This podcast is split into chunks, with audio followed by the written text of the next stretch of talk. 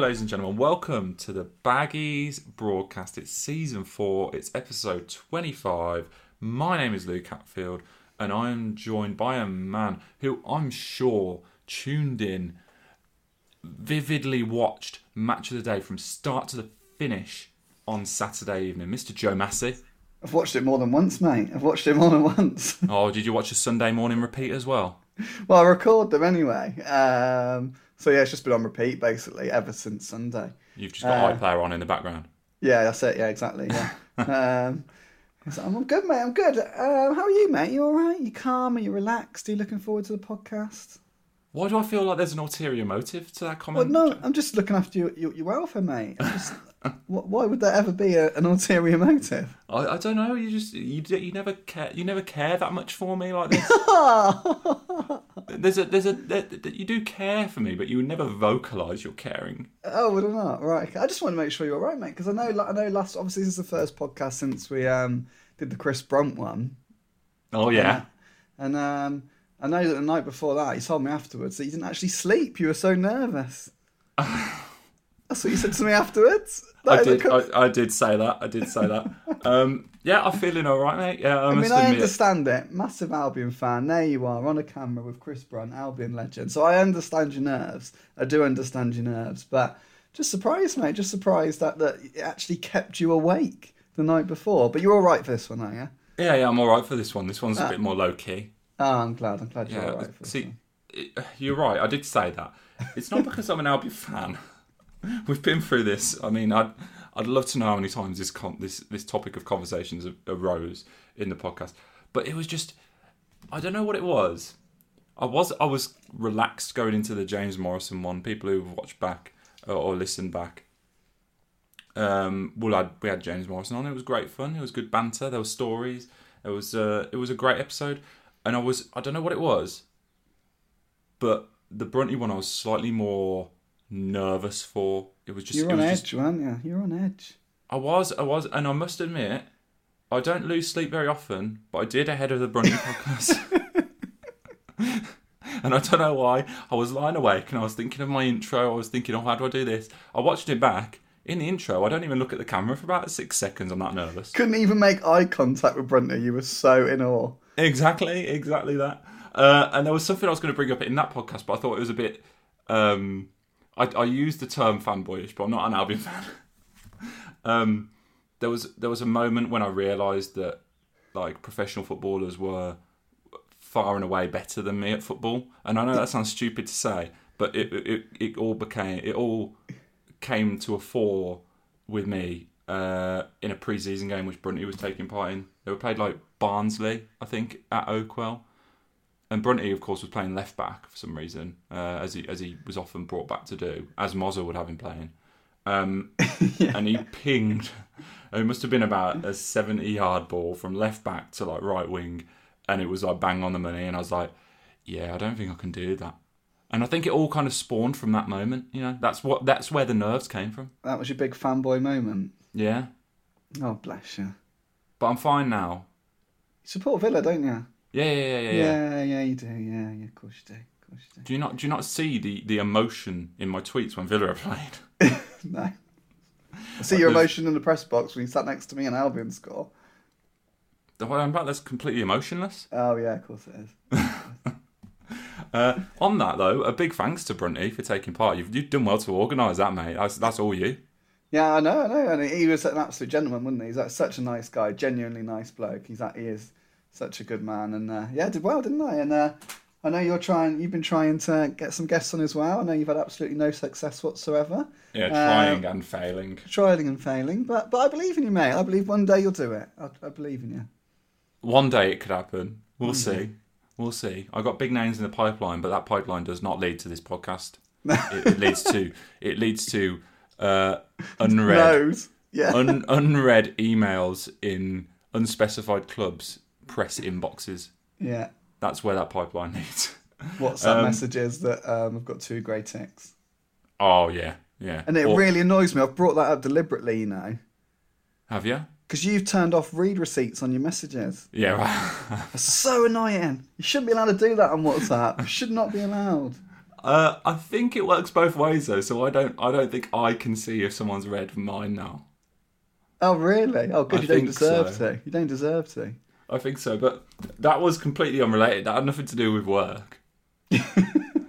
Just you know, there's some people who um, are keen to just chat with you constantly, Yeah. and yeah, they're the type. Sometimes they're the type of people they'll read like, or or they'll see that you've read a message and not replied, and then get on your back about it. yeah. I know what you Yeah. mean. So it was it was it was it was about it was about that, and then there's a couple other people in my life who've who've done that, and I'm like, you know what, I'm buying into that. That's a, Nah, that's it's good- wrong. It is. It's wrong. It's one of the beauties of WhatsApp. It's what makes WhatsApp. uh, Like, it's why WhatsApp is. No one sends text messages anymore, do they? Oh no, only to like your parents who don't have WhatsApp. Yeah. So it's like a work thing. I would, if I didn't know someone, I had to text them for work. I would text them. But Yeah. um, even now, I've started to go to the old WhatsApp. But anyway, how long are we into this podcast? Come on. Six minutes. Oh, Yeah, you're the one who brought up. This is a later podcast for us as well. Thursday. What's that about? I know. Yeah. Um, Busy schedules, haven't we? Uh, very busy, mate. Yeah, very busy.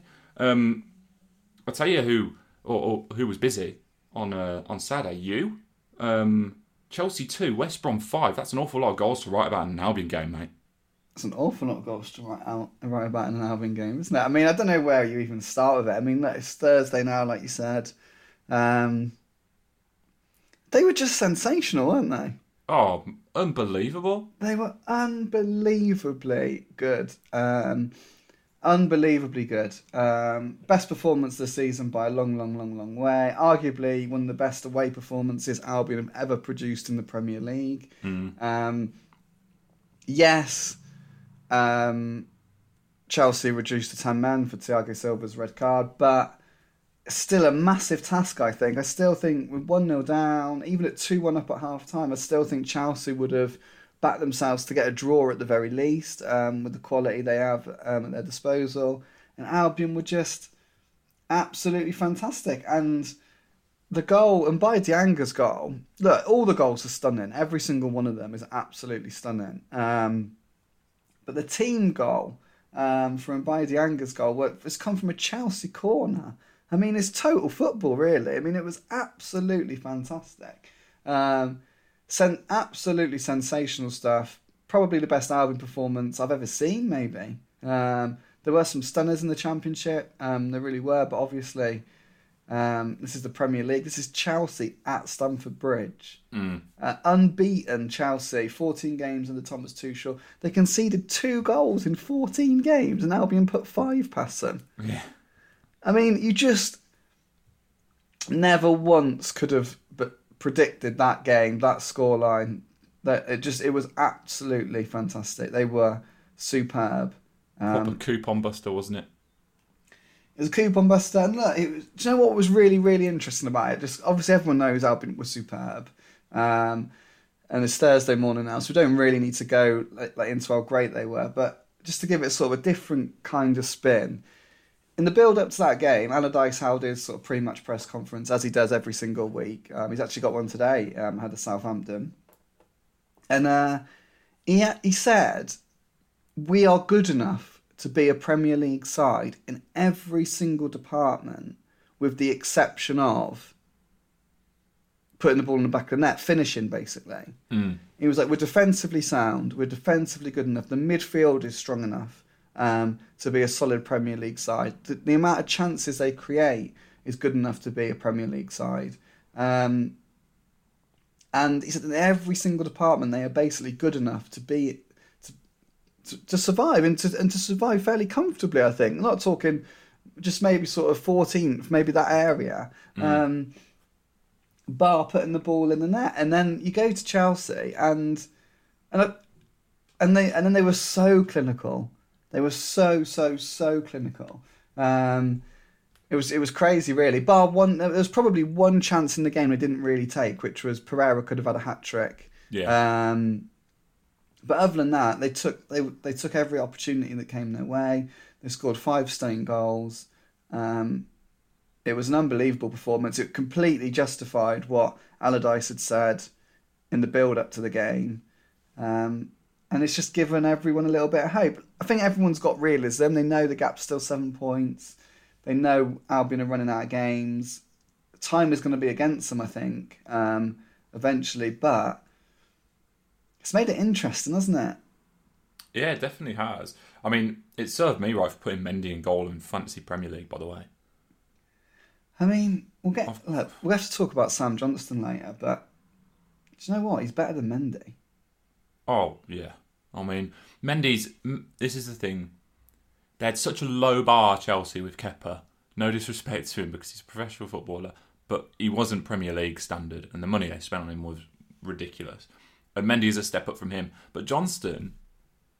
I mean, he's the only the only area I think Mendy may be slightly better, and it's it's all down to just his genuine size. Mendy's a big lad. He can come and maybe claim crosses a little bit better than Johnston, but that's something Johnston's improved upon. But all round goalkeeper, Johnston's ahead of him.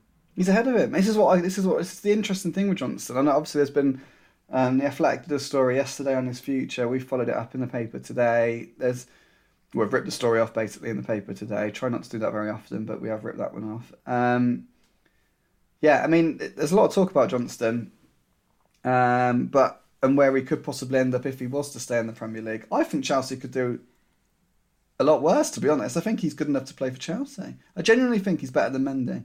Genuinely, yeah. genuinely think that.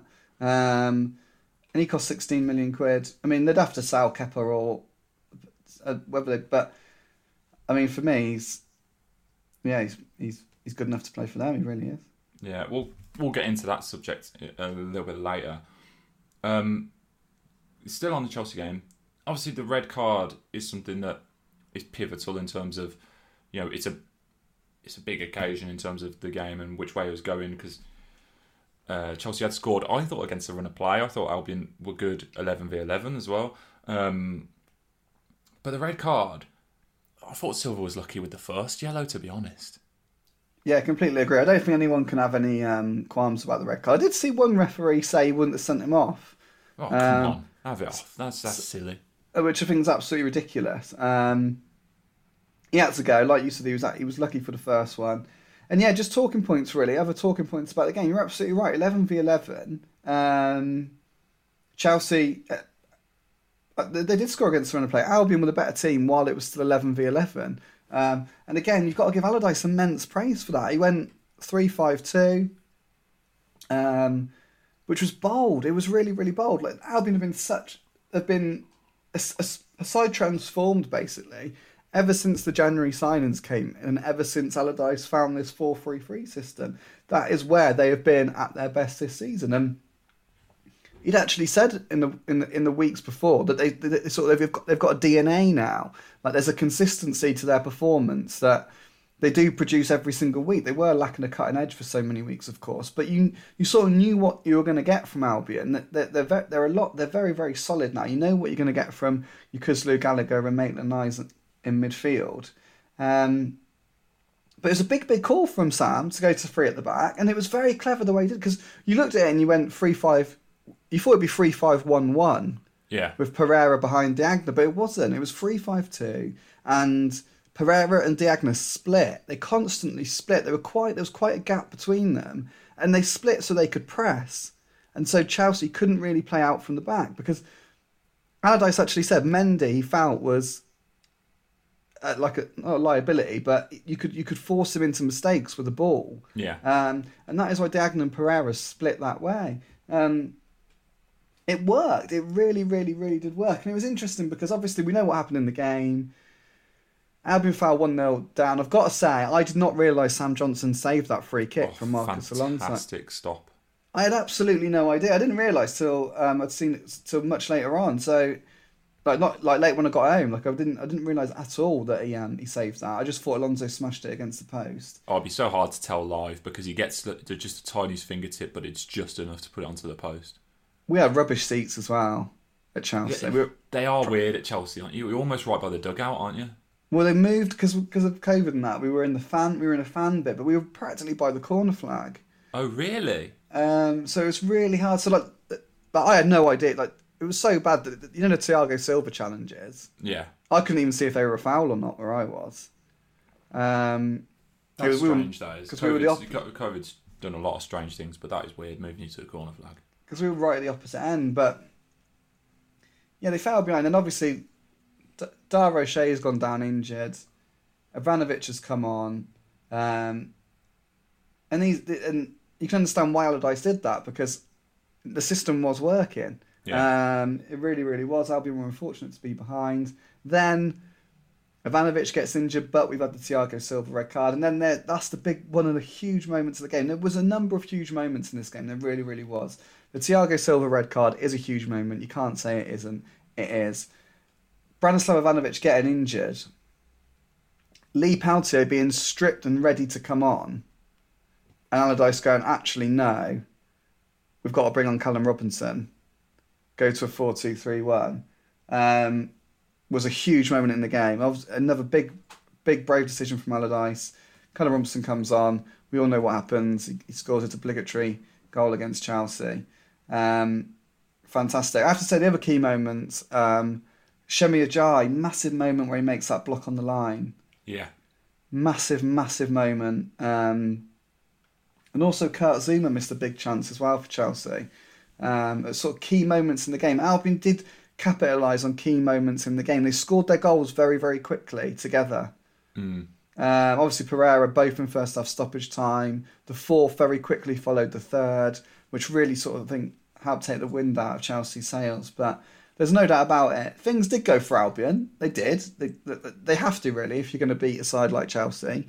Um, but they but they were still absolutely sensational. Yeah, it was Um, all their it was all their own, do, own doing. That's the one thing I would say. It wasn't. Yeah, it was all their own doing, yeah. I mean, Chelsea weren't great. That's fair to say, but Albion were were good value, and I I saw some quotes um, from Tuchel afterwards discussing you know XG and and this and that. Chelsea actually won on XG, which it's it's one of the few flaws of that stat because I love XG and I know you've come around to it as well.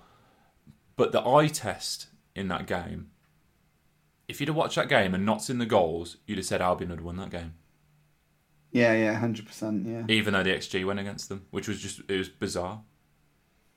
yeah, it's bizarre because I am a convert to XG, but it isn't. It's just a tool to use, isn't it? It's not. It's not the be all and end all. Hmm. Um, there is a lot more to it, definitely. I'm glad you kind of name name checked Semi Ajayi there as well because there's a there was a clip that uh, I was tagged in on Twitter. I think you were tagged in as well. I think it's after the third goal, which, Oh, by, yeah. which by the way was fantastic. I mean, what a finish! Um, where Shemi Ajay is quick to kind of he he shows some leadership here, and he says he says something down the lines of "We've been here before. Let's not let it slip." And it was in reference, obviously, to the Chelsea game at the Hawthorns, where they were 3 0 up and they ended up getting pe- pegged back 3 all, either rightly mm. or wrongly. But that's a fantastic, fantastic bit of, of game management from Ajayi. And it does show, I think, that the players still believe that they can, you know, at least fight their way and try and get out of the problem that they're in. Maybe yeah, that's a very good point. Yeah, yeah, it's interesting. It's so that's the, that's the one plus of COVID, if you like, that the that the you can you get to hear these little snippets. It's like Kyle Bartley. We heard him shout, didn't we, that we need help against Brighton. Mm. Um, just those little moments, you don't always catch them um, with obviously the noise of the crowd. But yeah, really, really interesting. And it's just it's nice to see that side of players, isn't it? It's nice to see that they don't they don't they don't forget. They obviously that Chelsea game was still very much in that first Chelsea game was still very much in a Ajayi's memory. And I thought I got to be honest, I thought he had an absolutely fantastic game. I think he played for Nigeria um, during the international break. I can't remember exactly if he played or not. I think he did. I think there was two games. I don't think he played the first one. I think he played the second one. Um, but you got to remember that uh, one of the reasons I was so surprised Albion went to a back three at Chelsea was because they didn't they hadn't had time to train together. No. An awful lot of players went away on international duty, and they were obviously so settled and done so well. I think in their four three three. The, the players were literally reporting back Thursday and Friday, and they were playing at 12 o'clock on Saturday. So for Allardyce to change that system, and then for players like Semi Ajayi to come in and play so well, I think I think they really deserve an awful lot of credit for it. And I have to say, I know I said this earlier, but the the decision from Allardyce to go three at the back was so brave because he essentially matched Chelsea up. You, Yeah. you can't match Chelsea up because they play 3 4 2 1, which is like basically a system. I think Brighton have played it at points this season, but that is a very, very unique system. Um, but he matched them up as best he could. Now, me being, I would have thought if you match Chelsea up, they'll beat you. Yeah. You, you're opposite. Like, there's no. We all know Chelsea have got a better starting eleven than Albion. So if they win their individual duels, you would expect them to win the game. So I, I was so surprised to see him do that, but he did it, and it really, really worked. Um, so I just think, yeah, awful Allardyce and obviously all the players deserve immense credit for that. Because it, it was a surprise. It was a surprise to see those changes. Yeah, and credit Sam Johnston for getting an assist as well for that first goal. I know, yeah, but it was hilarious when it was going around that he's got one more assist than Adama Traore. They're, they're equal now, aren't There They're, I know, there we- which is really disappointing. Um, but that was hilarious. Yeah, well, it did give did give me a chuckle. Um, Big Sam, then. I mean, there's a lot of talk about him and Albion. Does he does he hang around next season, uh, regardless of whether in the Championship or uh, the Premier League? That's a big question. It's one he's kind of discussed recently. Yeah, so it's last last Thursday um, press conference for Chelsea. Um, the difficult, the, the difficult at the moment press conferences. There's no, there's no, um, no point in denying that. It's it's very very hard to know what to ask. Everyone knows what sort of Albion's plight is, where they are in the table, what they've got to do. It's not it's not the easiest situation to be in. Um, but yeah, I just I just asked him last week. I just said, Sam, have you thought about if Albion do go down? If we do go down, what what do you want to stay next season? Um, and he sort of, he gave it he gave a really really interesting answer. I thought, and first and foremost that he did confirm he, he effectively confirmed the break clause in his contract. Um, he, I can remember at his first press conference, his unveiling, he was very very reluctant to talk about that, but he did actually say last week that basically there's an agreement in place, no matter what happens, that there's Sam and Luke and the board are going to sit down at the end of the season. They're going to discuss it, and they will then make. If if Allardyce wants to go, he can go. If Albion want him to go, he will go.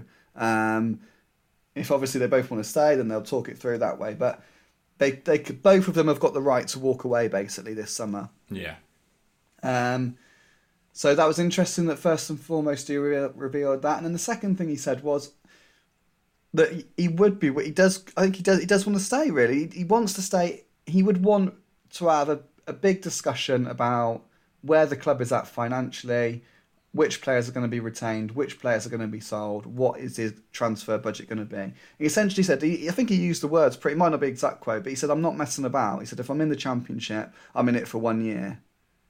Um, I'm only going down to the championship if I believe I can get us back up um, at the first time of asking. Um, and he said it will essentially come down to the budget, and if he feels he has got a competitive enough budget um, to bring Albion back straight away, um, which I think is which is which is really fair. I think I don't, I don't think he's asking for anything Chris Wilder wouldn't be asking for, or Yeah. any other manager really of that sort of caliber. If you won I mean, he, at the end of the day, he is Sam Allardyce. He, he has an unbelievable career as a manager. If you, Chris Wilder, e- equally the same. If you want that caliber of manager, they are going to want those reassurances, aren't they? It'd be same if it was Eddie Howe or anyone like that, really. Someone with um, like a decent CV who isn't sort of looking up at Albion envi- enviously, if you like. Yeah. Um, um, so yeah, that's that, that's what he said. I mean, it's a weird one. When when Allardyce first got the job, I I was told by someone that he's made it pretty clear that he will go if they go down. yeah, Um, he doesn't really fancy being in the championship. He, he sees himself as a Premier League manager. There's, he's ne- he obviously had never answered the question until last week, but I have to say, I, as the weeks have gone on, I've always felt he is really enjoying this. Uh, he's, he, I think he really likes being at the club. I think he's, I think he's got a really good relationship with Luke Dowling and, and Ken, the CEO. Um, and I, I just got the impression that he, he is enjoying it and he is very, very comfortable um, at Albion. He is happy there, and that sort of I think that was really confirmed really by by how he answered last week that he would be he does want he would stay he does want to stay even if relegation does happen. Um, but yeah, it's going to be very very interesting. Very very interesting to see if um, what I mean they'd be fascinating to be at that meeting, wouldn't it? At the end of the season, what do Albion say? What does Allardyce say? Yeah. Um, yeah, it's, and it's going to come down to those individuals. There's no point in second guessing it. As well, I think I've said this on the podcast before because there'll be someone listening to this who is absolutely adamant Allardyce should stay, and there's someone who'll be listening to this who would be absolutely adamant Allardyce should go. So you just don't know what the people around that table are thinking. It's going to come down to those decision makers. Um, if Albion do go down, of course, if he does, if Albion do stay up, categorically, um, Allardyce will be manager next season. Yeah, it's it's an interesting one because I did see Allardyce was getting some flack from some fans after those comments saying, "Oh, of course, he just wants he just wants some money. He's not willing to stick out." I, like you, I think it's very fair. I mean, if you if you're a manager in in Allardyce's position, of course you want to be challenged. And if you hear that the club aren't going to have any money to spend, I'm not saying this is going to be the case. If they're not going to have that much money to send, spend, you know, player sales might not generate too many funds for, for incomings, then of course you're going to second guess it because you're going to say, well, am I am I you know the man to, to lead a club in that kind of position? I, I think it's perfectly fair in, in, in those comments, and there are some people who will criticise it, and there are some fans who, uh, rightly or wrongly, believe that you know players and managers and, and coaches have the same like affinity to the club that, that that a fan does. A fan can never change clubs, but you can't expect players and managers to think exactly the same unless unless they themselves are a fan. Yeah, he's not asking for anything, like I said, that that any other top manager really would ask for. Um, he really, really isn't. In, in, in football, it doesn't. Every club has got their perception, and it doesn't matter what's going on behind the scenes, really, because it never ever gets taken into account. So what what I mean by that is like, I I wouldn't take the Celtic job now. I wouldn't take hmm. it in a million years because, as far as I'm, and I think a lot of people will feel like this. If you don't win the league with Celtic, you failed. Simple as Oh, that. yeah. Doesn't matter how good Rangers are. Doesn't matter how good Rangers are, because if you don't win the league with Celtic, you failed. Brendan Rodgers is obviously a fantastic manager, but his reputation was enhanced because he won so many league titles with Celtic. Doesn't matter that that um, Rangers weren't there for half of them, and that his only competition was Aberdeen, who were never going to win it. His reputation is enhanced because he won all those leagues with Celtic. That's why he got the Leicester job. If you go to Celtic now at Eddie Howe, say Eddie Howe goes there and he and he doesn't win it because Rangers are absolutely superb under Steven Gerrard for two years. Eddie Howe's a failure, and he'll, he'll the next job people will look at that and be like, "Well, you couldn't do it at Celtic," and that's it'll be similar with Albion in the sense that you can't next season Albion if they're in the Championship they will be expected to be top six minimum. Yeah, But if Albion turn around and say, if Guochuan Lai turns around and says, I've got no money, um, we're selling everyone. We're selling Sam Johnston, we're selling Semi Ajayi, we're selling Matheus Pereira, we're not replacing any of the loanees. I mean, this isn't going to happen, but if, and then they finish ninth, the manager, no one's going to take that into account. Everyone's going to be like, West Brom, your only fi- lowest ever position in the last 20 years is fourth in the Championship, and you finish ninth. It won't look good no, it won't look good on that manager to finish ninth with West Brom in the Championship next season. It just won't. Whoever it is, whatever goes on behind the scenes. So any manager has got to, he's got to have assurances he's going to get the tools to have the job. And with the greatest respect, like with Big Sam, he has got an unbelievable reputation in the game, hasn't he? oh yeah, He's 66 years old. Everyone sort of, even if you don't like his football or whatever, even if you don't like him, everyone respects what he's achieved in the game. He doesn't need to finish his season. He doesn't need to finish his career having a poor season with West Brom in the Championship, does he? no, He doesn't want to go out that way. He doesn't want to bow out that way. So, of course, he wants to sit down and be given assurances that he feels he gets what gets what he needs to um, do the job. But I've got to say, the only thing I'll say, the only other thing I'll say is, look, Albion are going to be financially strong in the Championship next season. They are, even with Gouch and Lyzona. Um, they will be financially strong. That going up last season was absolutely massive. They're going to have parachute payments, of course. They will be. They will have a fiercely, fiercely competitive budget in the championship next season. So, so for that reason, I think ultimately Allardyce will want to stay no matter what. Um, but whether he does or not, we'll have to wait and see because there might be people on the board who think a different manager is the way to go. Chris Wilder's the way to go, maybe. So we'll have to wait and see. We will see. Uh, side note on Eddie Howe. Have you seen John Percy's tweet about him? Oh, do you know what? I meant to put that in our little group last night. Um, Oh, there was some needle in that, wasn't there? there was some needle in that, yeah.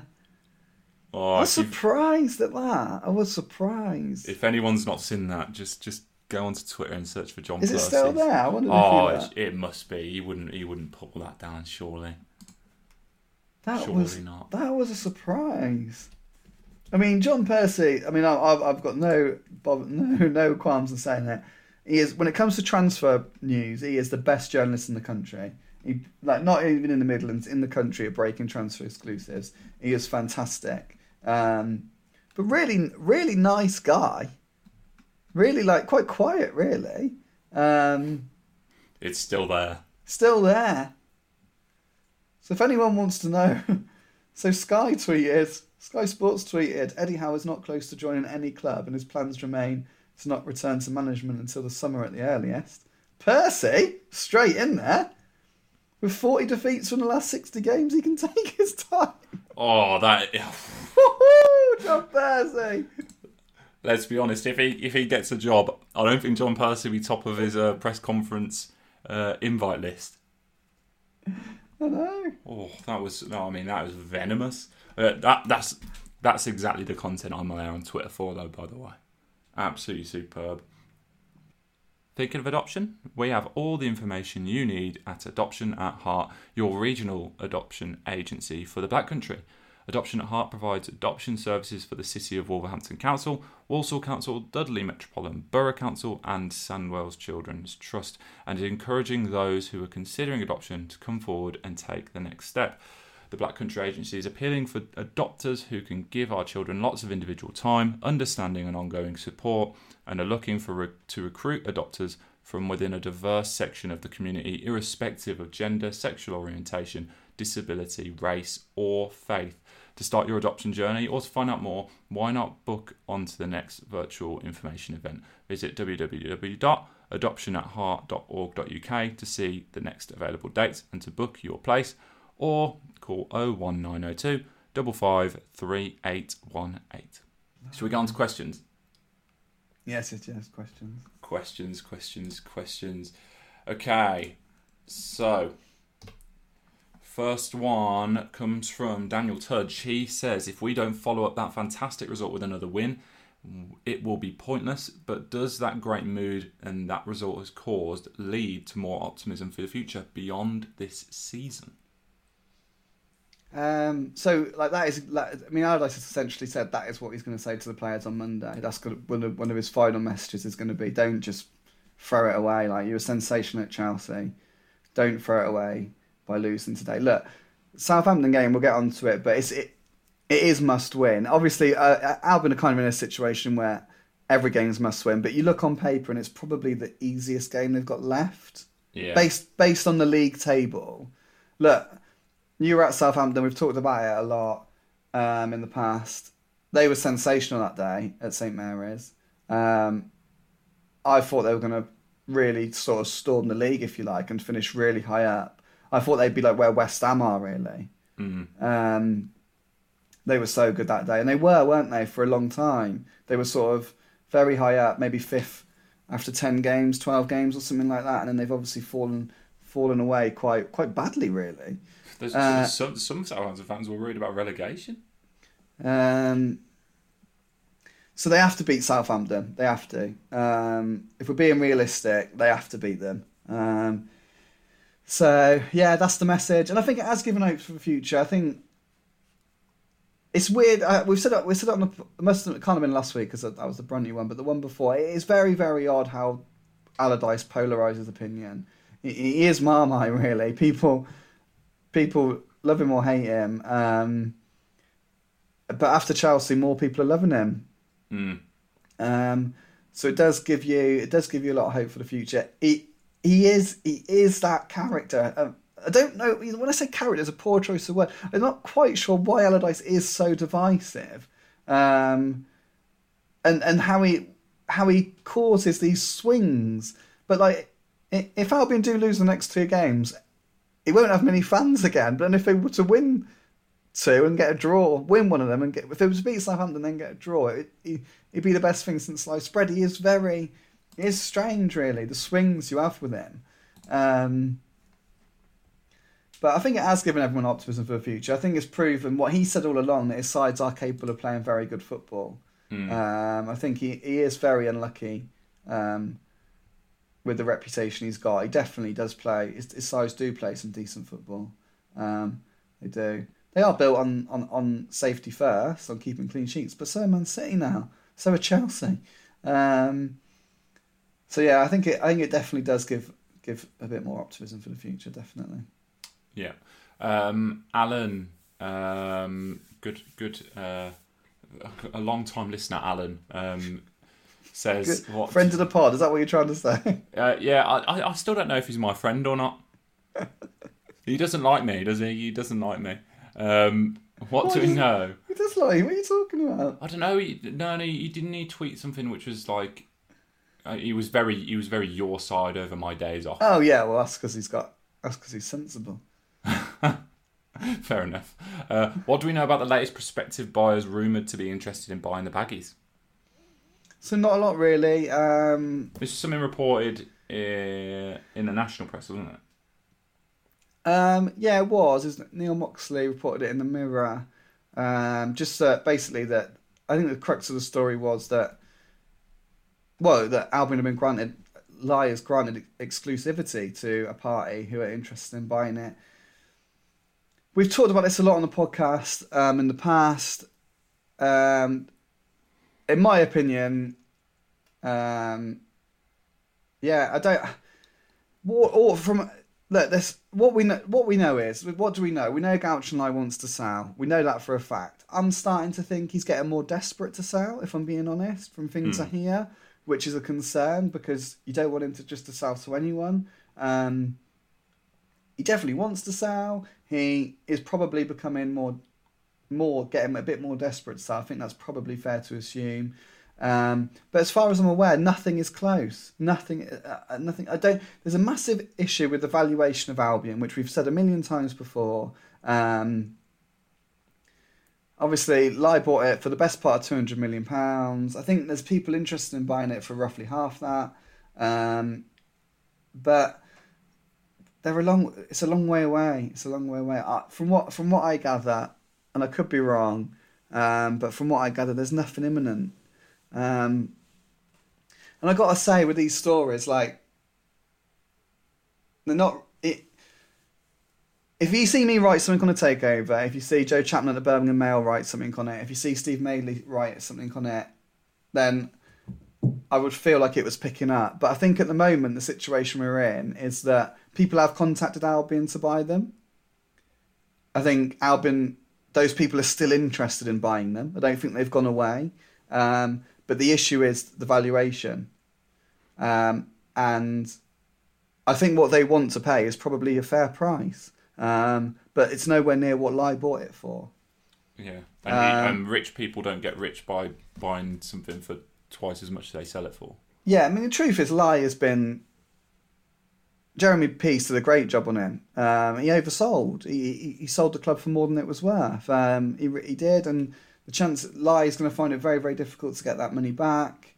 Um, but yeah, I don't want this going on any websites or being quoted anywhere. But from what I just for the purposes of this podcast, I don't think anything's close. I don't. I don't. I don't think anything's close. Hmm. Um, but that, that doesn't mean to say there isn't interested parties, because there definitely are interested parties. Um, but I wouldn't be getting excited at this moment in time. I really wouldn't. Fair enough. Um, Tom Hunt, if Callum Robinson is to start, who drops out of the team? Conor Gallagher will also be available to play again. Yeah, it was interesting because Gallagher couldn't feature against his parent club, but there'll be enforced changes for Southampton because I don't think Dara O'Shea looked like he would be back straight away. I mean, I might be wrong. And then obviously Callum Robinson puts in the performance he did. Yeah, so for me, it has to be Conor Gallagher that misses out, and that's through no fault of his own. Um, it's just that they were fantastic. That uh, the team that finished Chelsea has to start um, Southampton for me. Hmm. Um, and that's obviously 4 2 3 1. Yokuslu, Maitland Niles in the middle, Ajayi alongside Bartley. Um, Pereira in the 10, Robinson on the left, Phillips on the right, Younger up front. I think I think you've got to go with it now. You've got to win the game. You've got to win the game. It's as simple as that. Um, Callum Robinson's going to be buzzing. Absolutely buzzing.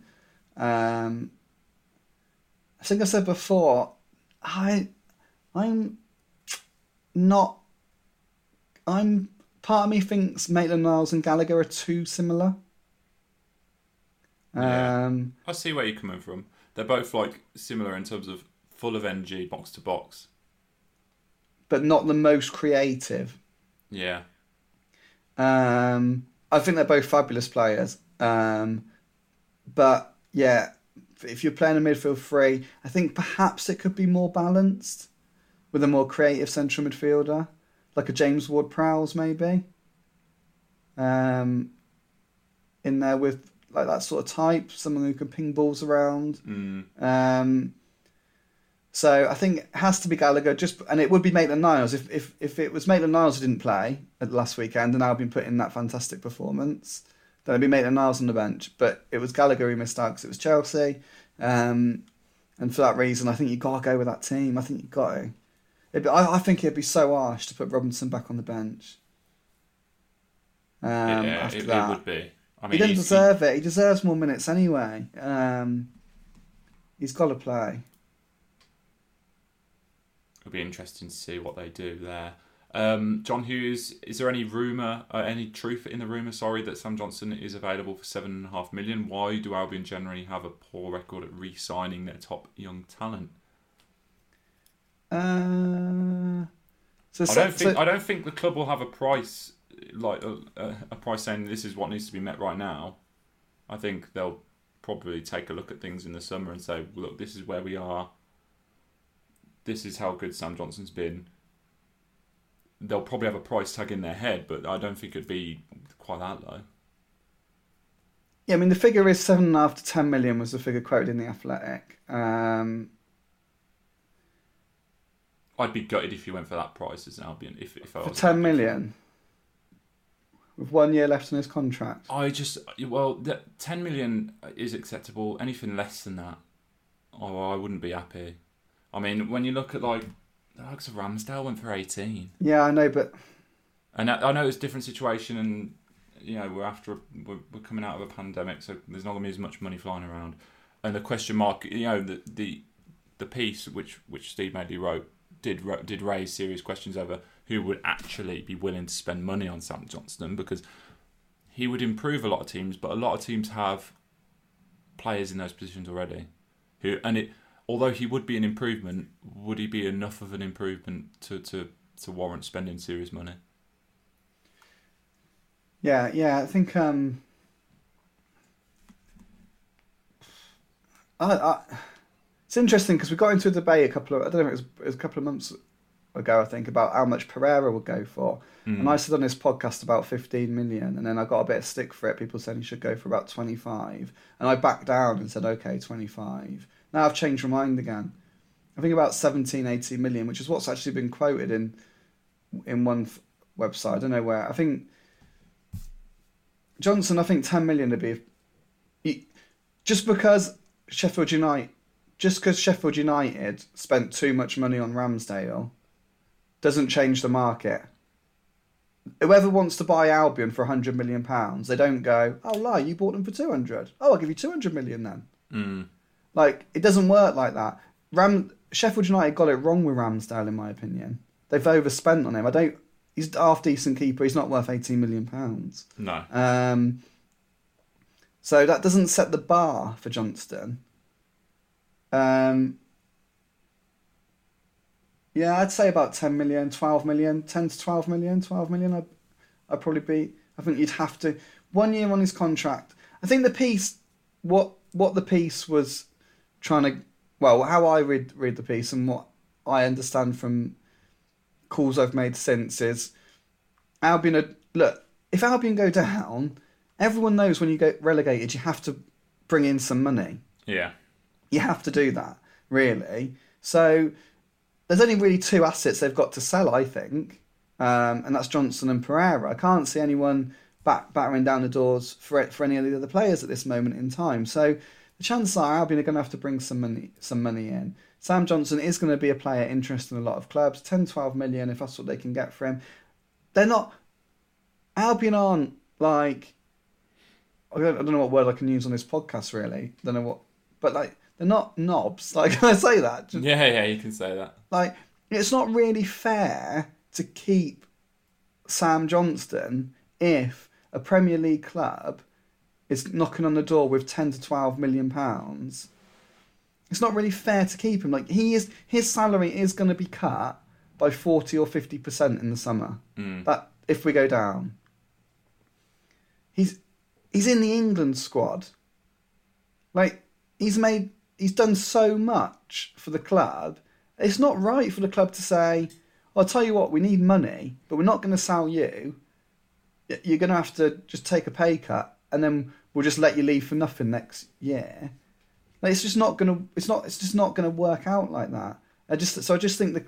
Really, I think that's the bottom line. Is that it, it, it would be the right thing to do to let him go if Albion go down. Because A, they can't afford to lose him for free in 12 months' time. B, they're going to need some money in. And C, Johnston deserves it. Like, he's, he's in the England squad. He's not going to get back in the England squad playing in the Championship next season. Mm. I So I think- with you there. I think that's all the piece is trying to say. Really, it's not. It's not like I don't. He's a human being. Like at the end of the day, you can't hold people back. Like there's not. He's just a nice. He's a nice lad. He's a nice lad. He, and look, look, fingers crossed. He stays at Albion. Albion stay up. He stays in the Premier League, or he says, "No, do you know what? I'm guaranteed to play here every week. I think we can get back up at the first time of asking. I'll, I'll sign a two year. I'll sign a year contract extension, maybe." Um, so he's, he'd have two years left on his deal. I'll do one year in the Championship. If we get up, great. I'm back in the Premier League. If not, I'll I'll leave then. That's there. There is options, uh, but I've spoken before about how I think it's in his best interest to go now. Really, if if Albion do go down, Mm. um, yeah, and I think I think that's the the gist of it. Really, I agree with you, and I see where you're coming from. The only thing I would say is, yes, he's a nice guy, and obviously, you know, he's given time to Albion. He has signed a contract, which, I mean, essentially says, I'm willing to commit this time to you. And obviously, other things come into it. I'd, if I was Albion, I'd want closer to 15, 17 million. But that's me. Uh, and I, I see where you're coming from and saying, you know, Sheffield United's bad business doesn't reflect, you know, the value of other players.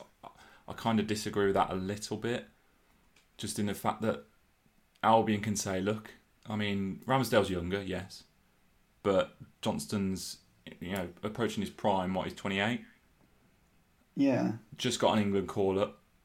I think those are things that you could argue. Well, you'd probably want around a similar price tag for him.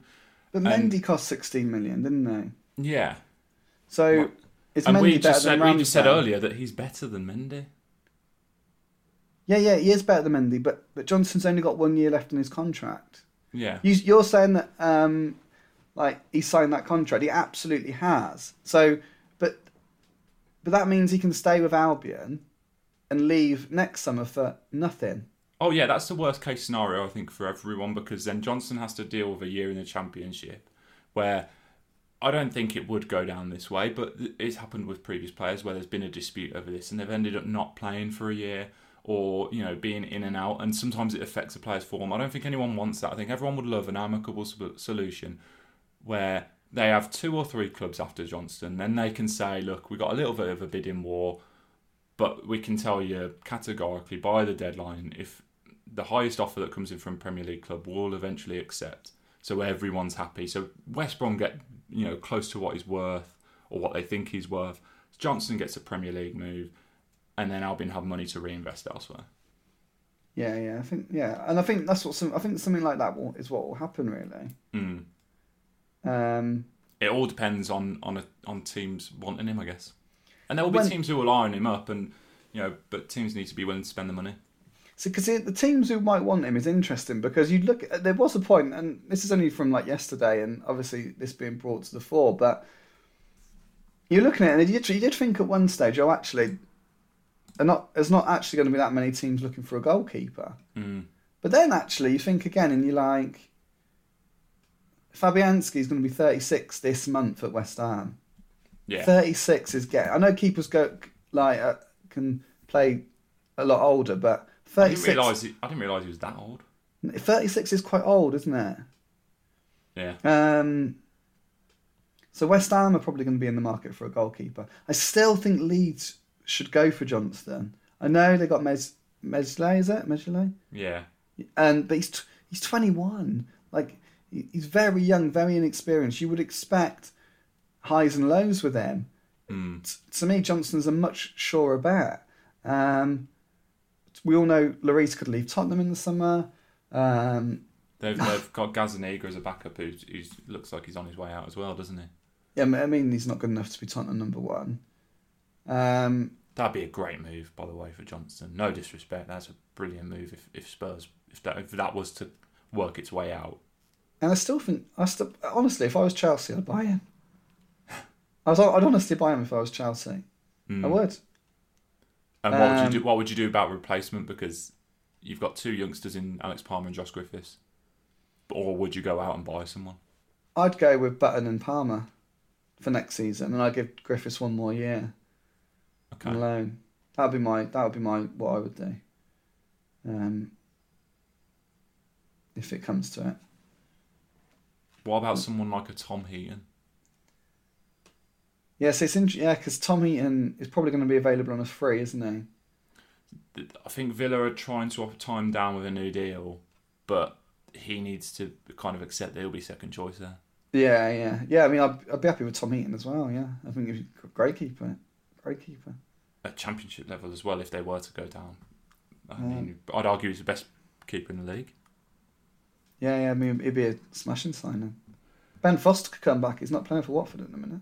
Oh yeah, he's, there's like a um, a youngster who's come in there, hasn't there? Yeah. Question from Tom Goff. Uh, do you think there's any chance of keeping hold of Pereira if relegated?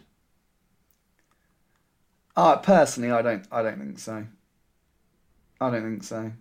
There's- just, just nothing. There's the- nothing in that, by the way. Like I don't know anything, and I just don't think so. Yeah, there's that's the downside of putting in performances like he did against Chelsea because he was he was very very good against Chelsea. Of course, in two goals and, and a couple of assists too. Which, by the way, is making our bet, which we put at the start of the season, awfully close now. Um, that he puts in performances like that, and then all of a sudden teams are maybe eyeing him up. So what's you, only, you need to explain our bet now because it's been a while. So the bet was um, goal involvements. I said Jack Grealish would have more goal involvements than Matheus Pereira. Joe, you think otherwise. Um, what's really hurting me is Jack Grealish's ongoing injury uh, and the fact that Albion have, have turned it up a little bit. Uh, and we, we never decided what the winner or the loser would do, did we? Did we not? Did we? Did we not? It might have had Did we not to do say with that, Twitter like- profile picture. No, no. Wasn't it something like we're going to Nando's with one of the? Is it something like whoever That wins was the the- fantasy. That was the fantasy league. The winner of the fantasy league joins us for Nando's. Yeah, but I think we whoever loses this bet pays for it. Oh yeah, that's okay. I think that might be right. Yeah, I think that was something like that. Anyway. If Jack Grealish loses this, you're drinking water, mate. So I, what- I've, I haven't even keeping an eye on fantasy league. I've, I genuinely, it's, I've done. I've I've not even updated it like my team. But it's sixteen to twelve, is it at the moment? Yeah, something like that. Sixteen to twelve. So it's goals and assists as a goal involvement. Obviously, Pereira was boosted his numbers by four, didn't he, against Chelsea? Yeah. He'll be ahead of you out of Southampton. Do you want to know the top three are currently in um, the, the the Baggies Broadcast Fantasy League? Go on. Michael Jones with Magic Mike eleven is top. Yeah. Kieran Maguire with OK Mbai is second, and Danny Wright with Yo Yo FC is in third. How can he be second when his team called that? It's like he's only been playing since January. I've- I'm not sure, but I mean he's second. Is that how bad everyone else is that he only started playing in January and he's second? OK and Bai also went for Mendy in goal, which is a a screaming indictment of his belief in Albion's background at Chelsea. Well, don't worry, a lot of us did that, I think. Um, so yeah, that, that's heating up. Um, double, we'll double check those stats um, just to see. We we got to consider which which stat website are we going by? Transfermarkt, where they give you an Yeah, assist for a yeah. penalty one. Yeah, yeah, go by Okay. Transfermarkt. Okay, okay. Um, so yeah, just but just back to the question. So it's it does kind of all tie together, but uh, from what I can remember, it's twelve goal involvements, if you call them, um, now for Pereira. Um, for let's be honest, a team that has struggled all season, particularly in the first half of the season. Mm. Um, he's got seven goals. I back him to get ten. I do. I He's on penalties as well, isn't he? Um, eight games left. Can Pereira score three more goals? I definitely, definitely think he can. I think if he gets ten goals and a couple more assists in a team, an Albion team that could still go, that may end up going down, I think that's a phenomenal return. You know, Mm. Are we doing all competitions here? Or just Premier League? why? Because Grealish has a goal in the EFL Cup. Then no. In which case, Grealish has got six Premier League goals and 12 Premier League assists. Has he? 18? 18, 18 goal involvements. Oh no. What's Pereira got then? I'm just, I'm just getting that one up. Oh, that's a worry. Yeah, my, my only worry is how long is this injury gonna be holding him back. Uh, Pereira's got. See, this is it though. You're missing out on a goal as well because he got a goal in the FA Cup. Uh, Twelve goal involvements for Pereira.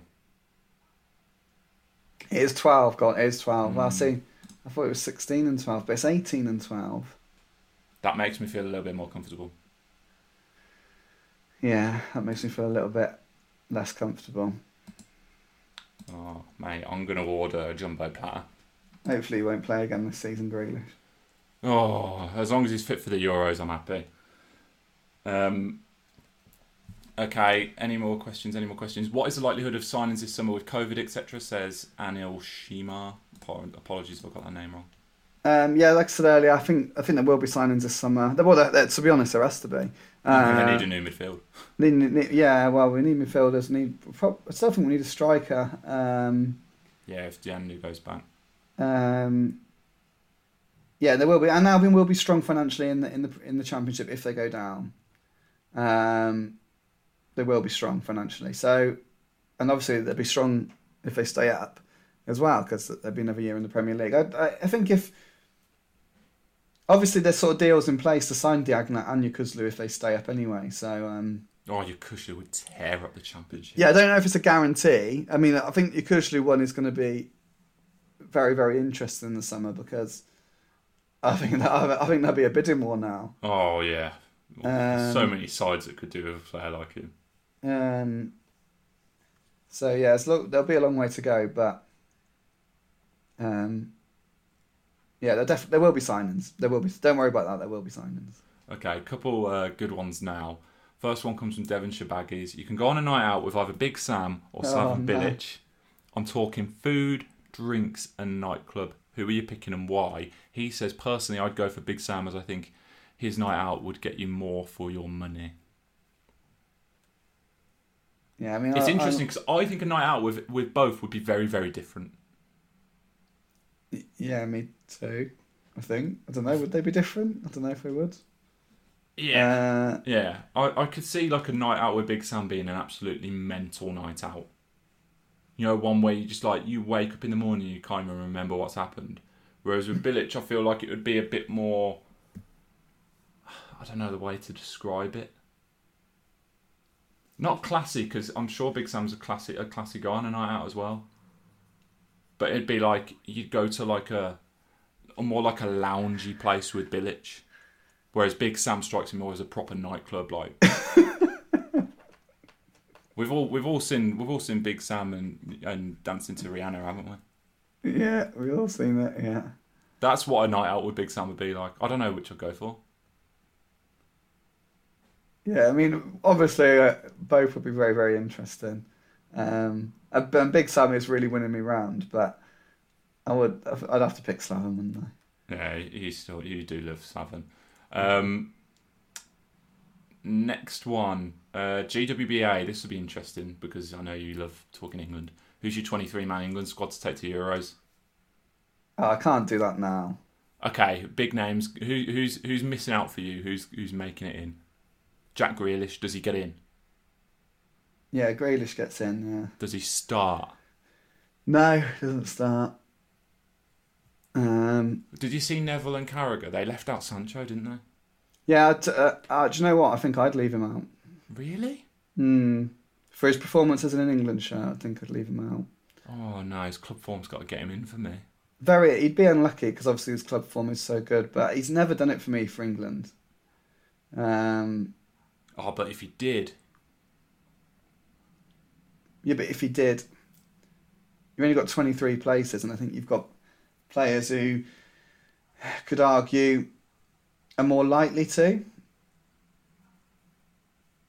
what you think Uh, Rashford's more likely to turn it on than Sancho? A hundred percent, yeah, hundred percent. Yeah, yeah, yeah. Yeah. Okay. What about Bellingham? Bell- yeah, Bellingham goes for me, but he's a central midfielder, isn't he? Yeah. That's Dyer. Uh, ah, the defenders one's a really a really big issue. So so like the Grealish thing, Grealish goes, but he, he's on the bench, and anyone who thinks he should start is quite frankly an idiot. He should be Uh, starting, mate. But that's me.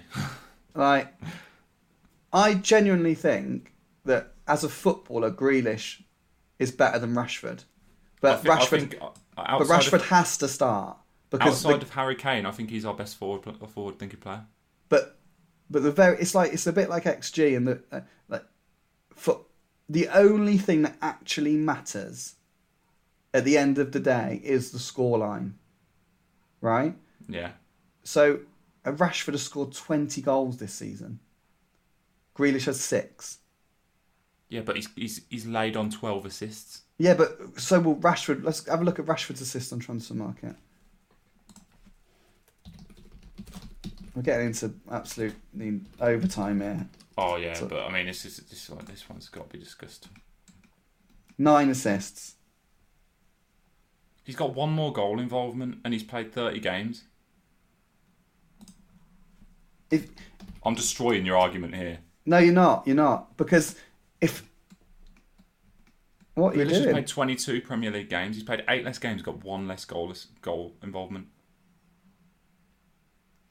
You need to stick the ball in the back of the net. The way the way That's England's what, that's what Harry Kane's there for. No, but you- you can't just rely on Kane. You can't just rely on him to score. England, the way England's set up, if they're going to play 4 3 3, they need goals from their forward line. Sterling will give you goals. He will. Kane will give you goals. He will. Rashford will give you goals. He will. You need goals. And Rashford puts the ball in the net a lot more frequently than. He's a 20 goal a season striker. He's a 20 goal a season striker. That is why Rashford has to play. And that is why he will play. There's the first game against Scotland, the front three, if fit, will be Kane, Sterling, and Rashford. And that is the right decision to make. Now, across the tournament, it will develop. The team that start, uh, starts a tournament is never the team that finishes a tournament. And Grealish might come in, play really well, and earn a spot in the team. But as it stands, it has to be Rashford, Kane, and, and Sterling. It has to be. Hmm. We will see. I mean, I'll agree to disagree. Last one, Trent Alexander Arnold. In fact, second to last one because the last one, uh, you, I know what your answer will be, but I'm going to ask anyway. I don't. I genuinely don't know what you do. I need to. This is why I can't pick the squad at the minute because I don't know what you do at right back. I haven't I seen a lot, a lot, a lot of Atletico Madrid, but from what I gather, when he plays, Trippier is sensational for them, and he was absolutely sensational at the last World Cup. Um, I think Reece James is on fire. Well, he wasn't against Albion. Trent Alexander-Arnold is probably the He's our most talented right back. most talented right back without a shadow of a doubt. Kyle Walker can also is still so very very good. I think can he also goes play he the can back play centre back. Yeah. Yeah. Real tough one. Last one, Tyrone Mings. Oh. Get Ezri Konsa in. I'll accept that. I'll have that. Although he's not a left-sided defender, but we'll have it. Yeah, I don't want there or Coady to be honest.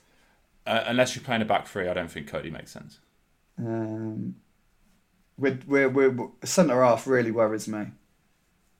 Really yeah, worries I me. think I think England need to go out and and just try and outscore opposition teams because I don't think they're going to keep clean sheets.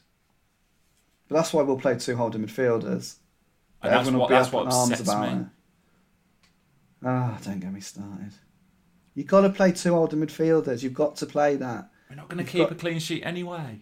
What What do you mean you're not going to keep it? You might keep it. That's like they're still good players. If you've got Harry Maguire and John Stones and your back is, is your two centre backs, of course you can keep a clean sheet.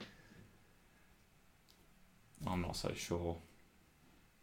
People need to get their head around the fact that in international football you don't get a lot of chances. You've got like you've got to keep things tight at the back. You've got to keep things tight at the back. That is why you need two holding midfielders. That is why Southgate. Just trust Southgate everyone. Just trust him. He genuinely knows what he's doing. Genuinely knows what he's doing.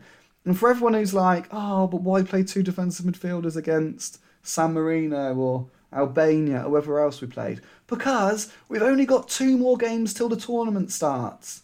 There's no point in beating San Marino 8 0 and Kalvin Phillips and Declan Rice having never played together. You might as well beat them 5 0 and Declan Rice and Kalvin Phillips having learnt about each other and each other's game. It really doesn't matter how many you put past San Marino. It's about building partnerships on the field. It really gets me angry. It really, really gets me angry. Yeah, the passion is coming through. It makes me Um, so angry. Southgate gets criticised for having a long term plan. It's just ridiculous. It's absolutely ridiculous. It drives me. It drives me mad. It makes me laugh, mate. It makes me laugh. Right, before we finish, um, quick competition. I've got two programs sitting on my desk at home uh, from Albion games this season. One of them is a very good-looking Crystal Palace West Brom one. Both you'll see pictures of these, by the way.